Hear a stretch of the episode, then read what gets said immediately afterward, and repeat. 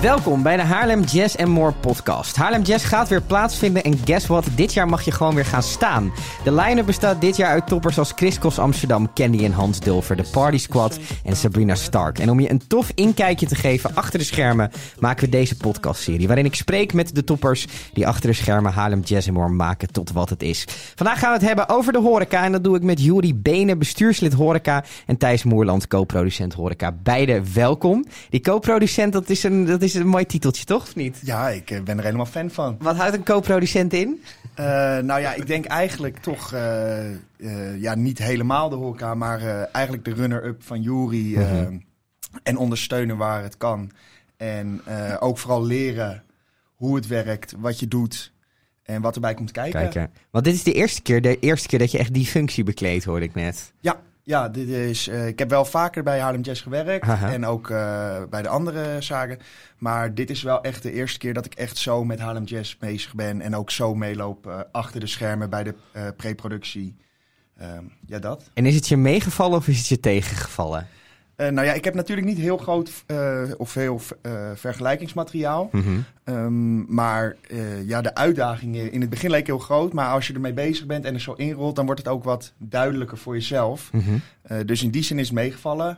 Maar om dat nou te zeggen dat het heel erg weinig wordt, dat, dat zeker niet. Het is wel een bakwerk wat je neer moet zetten voor zo'n klein... Want het zijn eigenlijk maar vier dagen natuurlijk in principe. Ja. ja. ja. Want die, jullie komen allebei ook wel echt uit de horeca, toch? Ja, oorspronkelijk wel. en uh, nou, eigenlijk allebei bij, uh, bij Ruis begonnen. Ik uh, ben daar vier jaar geleden gestopt. Mm -hmm. En daar heeft Rij, of Thijs heeft mij daar ook overgenomen. Dus ja, dat is uiteindelijk het einddoel met Harlem Jazz ook. Dus daar, daar, zijn we voor aan het klaarstomen. Dat jij gewoon lekker op het veld rustig aan je biertje kan drinken. Ja, en, dat, ja. en dan zie je Thijs hier daar zo rennen. En dat je denkt, dat heb ik mooi, mooi doorgeschoven. Ja. je wordt ook een dagje ouder natuurlijk. Dus, Maar je, je maakt er, hoe oud ben je? Ik ben nu 34. En dan moet je dat toch allemaal nog lachend kunnen? Of. Nog wel, nog wel. Maar het gaat snel hoor. Is dat waar je bang voor bent? Of... Nee, maar je moet wel, je moet altijd de strategie hebben van, uh, oké, hoe lang ga ik dit nog doen? Ja. Uh, en hoe lang ken ik het, kan ik dit nog doen? Ja. ook met betrekking met name tot je netwerk. Ja. Ik ben nu na vier jaar uit de horeca dus. En dat merk ik ook totaal aan mijn netwerk. Of het nou leveranciers zijn of, of personeel die we moeten zoeken. Ja. En daarin is Thijs natuurlijk nou, op dit moment een goede co-producent. Mm -hmm. Uh, en uiteindelijk is hij degene die, die mij over gaat nemen. we hebben twee jaar corona achter de rug gehad. merk je dat het qua. Want je hoort natuurlijk. we hebben het al in de vorige afleveringen over de bouw gehad, onder andere. En nou, daar merk je echt wel. Ja, die evenementenindustrie die heeft echt wel een knauw gekregen. En dat is allemaal veel uitdagender geworden. Hoe zit dat met horeca? Het, uh, nou, wat wij van tevoren dachten was dat de belangrijkste uitdaging, de grootste uitdaging, het personeel ging worden. Mm -hmm. uh, en dat, uh, dat is eigenlijk best wel meegevallen. Waarbij ik wel moet zeggen dat ik heel veel mensen dus niet meer ken. En dat geldt ook voor Thijs. Dus heel veel mensen via via zijn, zijn binnengekomen. En voorheen konden we heel erg op de behoefte inspelen van personeel van, ja, die de ervaring had van Harlem Jazz. Die konden zeggen van, dat je tegen hun kon zeggen, het was leuk, weet je, gezellig, kom je weer. Ja, die mensen zijn ook een dagje ouder geworden of, uh, of uh, hebben afstand genomen of wonen niet meer in de buurt. Uh, hebben kinderen gekregen. Dus, dus het is wel een compleet nieuwe pool, die mensen die je nu warm moet maken. Vind je dat al spannend van tevoren? Of? Ja, ontzettend spannend. wat, vind je er, wat, wat vind je er spannend aan? Gaat dat wel werken of ontzettend wat spannend. zijn de angsten? Ja, je probeert je barren zo in te delen dat je een goede balans hebt tussen ervaring en mensen die het leuk vinden of nieuw zijn of spontaan. Of misschien juist wel harde werkers, maar wat stiller. Mm -hmm. Uh, ja, dat kan niet meer. Het is nu echt gissen van, uh, van waar, wie ga ik waar neerzetten. Ja, je kent de karakters eigenlijk niet zo goed. Dus dat, uh, dus dat maakt het spannend. Maar ik weet wel dat horeca mensen kunnen altijd karakters vrij snel goed inschatten, toch? Ja, maar ook dat is dus, omdat het compleet nieuw is ja. qua mensen, weet je mhm. dus ook nog niet die karakters. Je, ze komen niet uit de bekende pool. Dat nee. je denkt, nou, die heb ik daar al een keer zien werken. Of het is nu allemaal ook via via wat Juri al zei. Um, dus het is aan Je alle ziet die mensen nieuw. echt pas op, die, op de avond voor het eerst misschien wel. Ja, sommigen wel. Ja, ja. Um, jij bent, want jullie, jij werkt wel in de horeca nu. Ja. Waar werk je? Uh, bij uh, June. In de club? Ja. Wat, uh, wat maakt dat nou anders dan, dan zo'n zo'n festival? nou, structuur. Het is regelmatig natuurlijk. Je weet met de club vrijdag, zaterdag ben je open. -hmm. soms wat andere dagen. Je weet welk personeelsbestand je hebt. Je weet je leveringen. Het is allemaal concreet. Ja. En dit, hier werk je natuurlijk wel langere tijd naartoe. Mm -hmm. Maar het is eenmalig en dan weer een jaar later. Ja. Uh, dus dat is het grote verschil uh, ja, tussen eh, Haarlem Jazz en de club. Kunnen jullie eigenlijk een beetje voorspellen hoeveel er op elke avond gedronken wordt? Want je moet er natuurlijk wel op inkopen. Nou, dat is. Als je me dat in 2019 had gevraagd of 2020, kon ik dat perfect eh, inschatten. Eh, ja, nu is dat, dat heel lastig. Kijk, we hebben de data van 2018, 2019, waarin we kunnen zien, eh, nou ja, zoveel biertjes zijn er verkocht, zoveel despo. Nou, de, de spaarrood werkt niet goed, dus dat gaan we dit jaar niet doen. Mhm.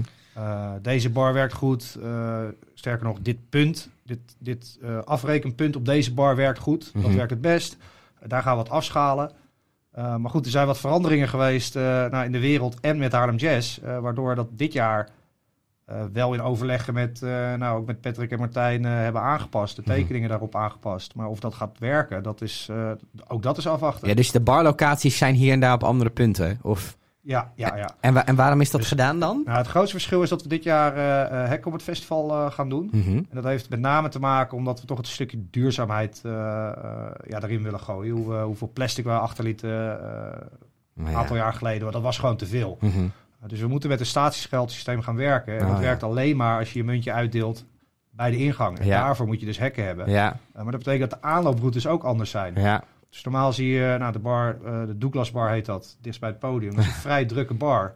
Maar die heeft ook drie verschillende aanlooproutes. En nu nog maar één. Mhm. Wat gaat dat doen voor die bar? ja. Want die doorstroom wordt lastiger, dus het wordt waarschijnlijk rustiger. Dat bedoel Nee, je ik dan? bedoel, ik bedoel anders vooral. Ja, Dus de, de rustigste bar was eigenlijk altijd de achterste bar, de Brinkman. Uh, maar die staat nu pal naast, uh, naast de ingang. Mhm. Dus daar komt iedereen komt daar langs. Ja. Ja. dat gaat denk ik een drukke bar En iedereen wil een biertje als hij binnenkomt. Ja, dus dat, eh, dus daar, die, die data is vanwege, doordat het allemaal anders ingedeeld is en de Ja. looproutes anders zijn, verwacht je nou die data die we hebben, die kunnen we toch nou, misschien niet weggooien. Maar ja, het zijn eh, een beetje meer vage gokken inmiddels dan dat we er echt op kunnen bouwen. Nou ja, ja, goed. De vraag is, uh, heb je erover na, hebben we erover nagedacht en staan we achter deze keuzes? En Ja, dat is wel het geval. ja, Uh, maar dat betekent niet dat je niet mis kan hebben. ja, ja. Houden jullie daar, want het, is, het klinkt, is het efficiënter dan nu zoals je het nu hebt ingedeeld? Of, Uh, op basis van de tekeningen denk ik wel. ja, Uh, nou hebben we wel het totaal aantal uh, afrekenpunten is hetzelfde gebleven. mhm. Alleen het staat op andere plekken. plekken. Ja, Ja. Met andere aanlooproutes. Ja. Ik herken mezelf dat op festivals dat ik altijd een beetje probeer te snijpen welke bar het rustigst is. Je moet eigenlijk juist altijd naar de tweede gaan. Hè? Hoe bedoel je? Dat is ook altijd met muntjes halen. Ja. Iedereen gaat bij het eerste Ja, ja, precies. halen. Ja. En uh, ja, als iedereen dat zou doen, Dan, de, Dan een zou beetje juist de verdelen. Ja, worden. ja. Nee, maar er is altijd wel, op festivals is er altijd wel één barretje. En die is dan misschien iets verder lopen. Die is heel rustig. En dan ben je wel altijd zo aan de beurt. Hetzelfde met toiletten. Maar goed, dan dwalen we, dan dwalen we helemaal af. ik had, ik sport er, om ik die had te er vinden. over nagedacht. En nu Ah. ga jij weer al die ik, twijfels denk, ik, ga even twi- ik denk, ik ga even twijfels zaaien zo straks. eh. Wat, ehm, hoe zien jullie dagen eruit als je dat concreet maakt? Wat, eh, Thijs, als jij eh, opstaat, je gaat naar Haarlem Jazz. Wat ga je doen een hele dag? Nou ja, we beginnen natuurlijk op de maandag, eh, eh, althans Joeri en ik, eh, met de bouw van Haarlem Jazz. Eh, dat zal dan voornamelijk gewoon nog wel reguliere tijden zijn, wel tot de avond, maar eh, dat zal vooral zijn met de barren inrichten, eh, dingen aanvullen, bestellingen. Als zorgen dat alles gewoon klaar staat voor het festival. Um, en dan eigenlijk als vanaf woensdag het festival begint, dan zijn we er overdag, checken we weer alles, zetten we weer alles klaar. Uh, en dan totdat het festival begint, dat de barhoofden komen, het personeel, uh, zal dat uh, iedere dag er eigenlijk een beetje zo uitzien. Ja. En, en als je het eenmaal van start gaat, is het gewoon, uh, staan jullie zelf achter de bar? Of, uh... nee, nee, nee. Nee. Is dat een bewuste keuze? Of? Ik doe dat wel altijd met de kerstsamenzang. Ja. Uh, want dat is een wat behapbaardere productie. Mm -hmm. Maar er moet hier gewoon uh, iemand zijn die het totaaloverzicht uh, bewaart. Ja. Dus ook iemand die een call kan maken. Oké, okay, deze bar werkt niet. En daar heb ik misschien een foutje gemaakt qua bezetting. We gaan wat switchen. Ja. Maar ook zoiets simpels als, als, als de biertank vervangen. Ja. Moet ook gebeuren. En jij, jij zei, ik sta zelf ook niet achter de bar. Nee. Nee, jullie zitten samen, hebben jullie, uh, lopen jullie rond, kijken jullie of het allemaal nog loopt. En, uh, ja. wanneer, wanneer zijn jullie tevreden? Wanneer ik tevreden ben. Mag, mag op, op elk gebied zijn, hè? Eigenlijk als het uh, gewoon... ik vind het allerbelangrijkste veiligheid en, en incidenten. Als dat, als dat allemaal goed verloopt, dan ben, ja. ik, ben ik al heel erg tevreden. Dan heb ik al een 7 gescoord qua tevredenheid. Mm -hmm. En hoe gaan we naar de 9 of de 10 toe? Ik sta vaak aan het eind van de avond, als alles loopt, uh, dan sta ik boven op het VIP-deck een beetje ja, het, overzicht te bewaken ook. Maar om een uur of elf uh, valt er een soort rust over mij. Dan is het nog maar twee uurtjes te gaan, of één uurtje, afhankelijk van welke dag. En dan weet ik, oké, deze avond kan niet meer stuk. En als ik dan naar beneden kijk en ik zie het hele plein losgaan en eh, op zaterdag het vuurwerk komt erbij, ja, dan, dan ben ik gewoon tevreden. Het gaat echt... Misschien kan ik beter zeggen, op het moment dat ik kippenvel heb, dan weet ik, oké, dit was een goede dit editie. zit goed. Ja. Ja. ja, En jij? Ja, voor mij is het wel lastig, omdat ik het nu natuurlijk in deze vorm voor het eerst meemaak. Ja, ja. eh, ook qua functie. Ehm, dus ik vind dat wel lastig om te zeggen. Maar eh, ik denk als ik nu naar mezelf kijk, eh, dat echt dat je merkt dat alles goed loopt. Dat je Mhm. zelf de, het stressmoment voorbij bent, als Ja. dat er dan al is. En dat je ook gewoon tijd hebt om te genieten. Ja. En relaxed te zijn en, en lekker om je heen te kijken. Ja. Kan je eigenlijk nog aanmelden voor horeca als je nu dit luistert en denkt van, nou, ik wil erbij zijn dit jaar? Eh, dat, eh, dat kan, altijd. altijd. Eh, Ik zie iemand heel zorgvuldig zijn woorden kiezen. nou, ik wil geen beloftes doen voor Ja. mensen die zich aanmelden en, het, en we blijken vol te zitten. Ja. we hebben nu de planning eh, nou, eigenlijk, eigenlijk rond. Mhm. Ehm, wat ook dus wel een zorgpuntje was, maar wel een last nu ervan van de schouders.